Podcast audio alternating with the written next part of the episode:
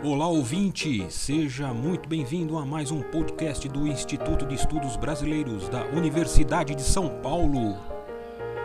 Instituto especializado e sede de acervos importantes de muitos artistas e intelectuais.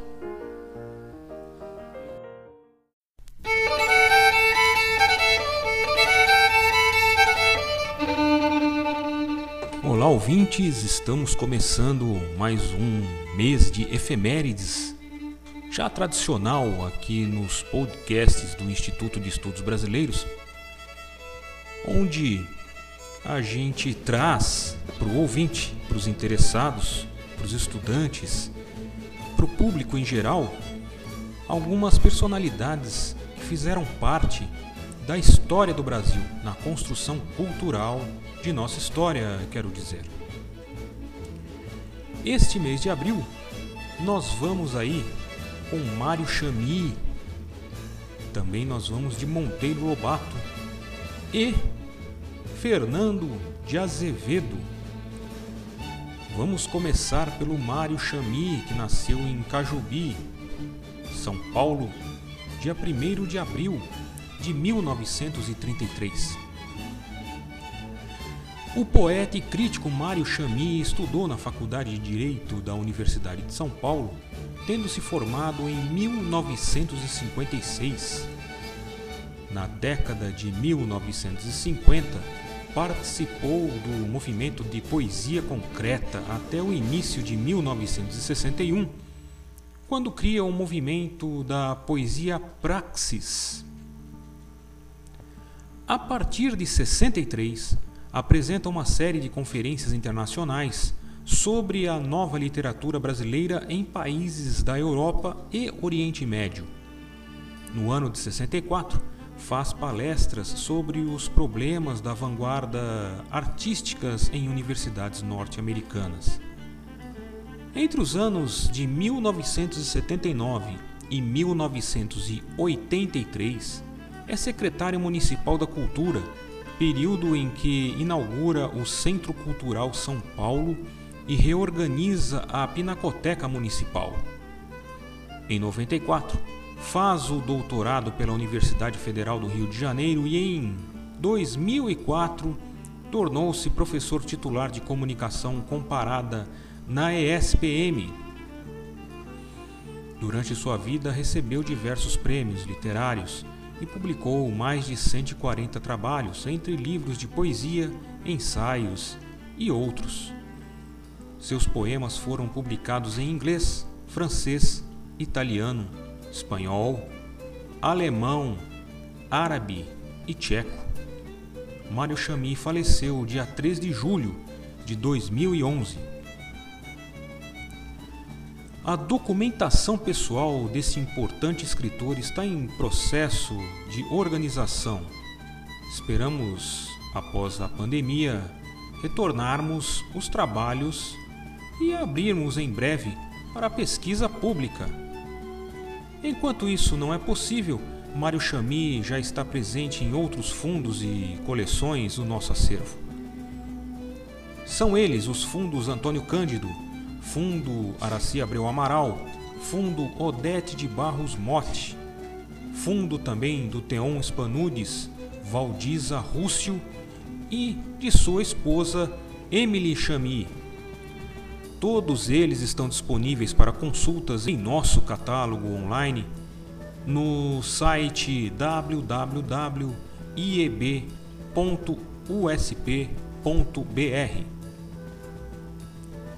Destaque para o fundo Emily Chami, esposa do Mário Chami, pioneira do design no Brasil. Seu arquivo pessoal também está em processo de organização e em breve será disponibilizado para pesquisa. Se interessou e gostaria de saber mais, recomendamos a leitura do livro Lavra Lavra de Mário Chami.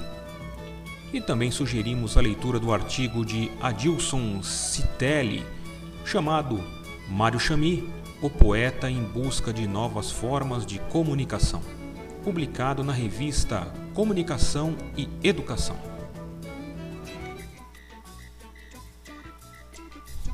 O próximo aniversariante aqui que vamos fazer reverência neste podcast de efemérides do mês de abril de 2021 é Monteiro Lobato, que nasceu em Taubaté, interior de São Paulo, em 18 de abril de 1882.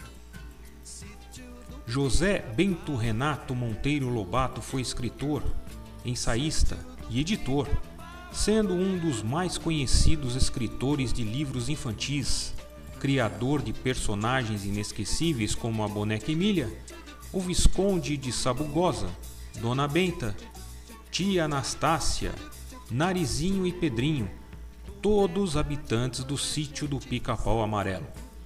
Escreveu também contos onde apresentava personagens como o caipira Jeca Tatu e criticava o atraso das pequenas cidades do interior. Foi um polemista, publicando críticas ao movimento da arte moderna, à exploração do petróleo e à política dos governos de Getúlio Vargas e de Eurico Gaspar Dutra. Teve destacado papel na história da educação brasileira, ao criar em 1920 a editora Monteiro Lobato e Companhia, depois chamada de Companhia Editora Nacional. Monteiro Lobato faleceu em 4 de julho de 1948, aos 66 anos. O IEB detém uma pequena coleção de textos de Monteiro Lobato, mas além desta coleção, ele também está presente em fundos como os de Raul de Andrade Silva e no fundo de Caio Prado Júnior. Tanto a coleção de Monteiro Lobato quanto os fundos de Raul de Andrade Silva e Caio Prado Júnior estão disponíveis para consulta em nosso catálogo online. Se interessou, gostaria de saber mais? Recomendamos a visita à exposição virtual chamada Uma Menina Centenária, 100 anos de narizinho arrebitado. De curadoria de Gabriela Pellegrino Soares e Patrícia Tavares Rafaini, organizada pela BBM USP, Biblioteca Guita e José Midlin, que divide o espaço Brasiliana conosco do IEB.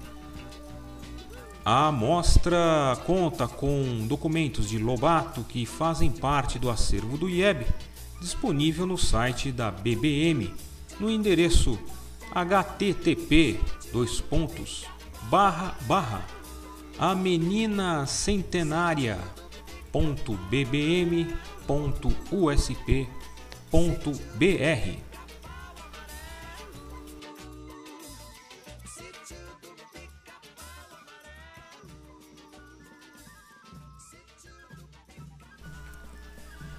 Por fim, Fernando de Azevedo nasceu em São Gonçalo do Sapucaí, Minas Gerais, em 2 de abril de 1894.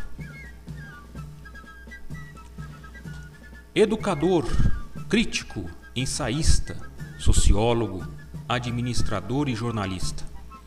Foi professor de latim e literatura na Escola Normal de São Paulo professor de Sociologia Educacional no Instituto de Educação da USP e catedrático do Departamento de Sociologia e Antropologia da Faculdade de Filosofias, Ciências e Letras da USP, tendo recebido o título de professor emérito da FEFELESH.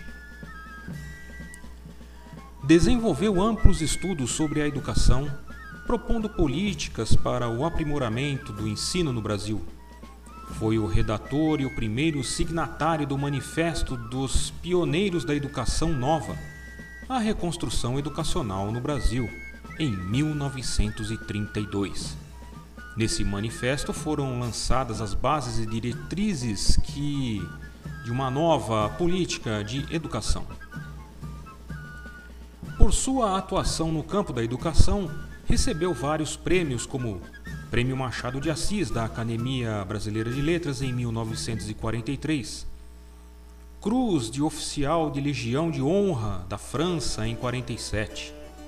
Prêmio de Educação Visconde de Porto Seguro, conferido pela Fundação Visconde de Porto Seguro de São Paulo em 64. e Prêmio Moinho Santista em 71 em Ciências Sociais.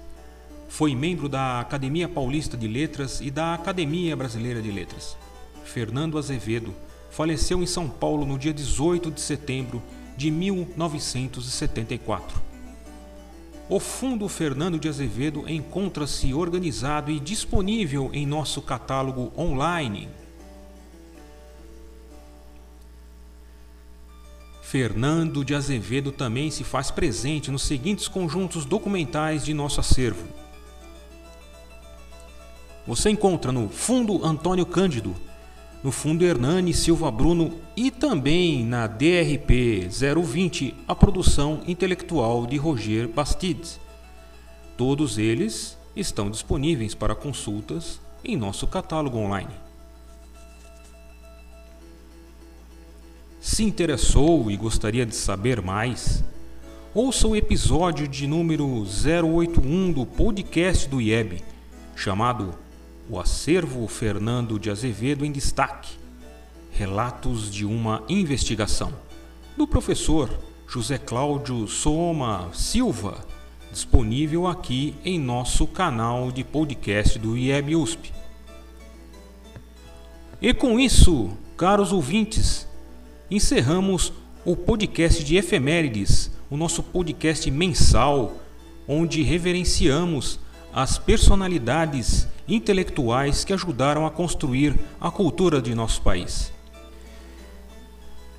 De fundo, nós ficamos aí com a companhia da Orquestra Armorial, um álbum lançado em 1975, e na parte que foi falado do aniversário de Monteiro Lobato, curtimos aí de fundo Gilberto Gil com a faixa Sítio do Pica-Pau Amarelo de 1977.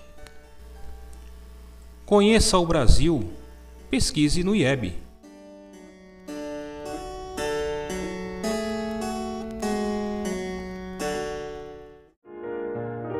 Este podcast do Instituto de Estudos Brasileiros chega ao final. Esperamos que tenham gostado e em breve retornaremos com um novo assunto para você.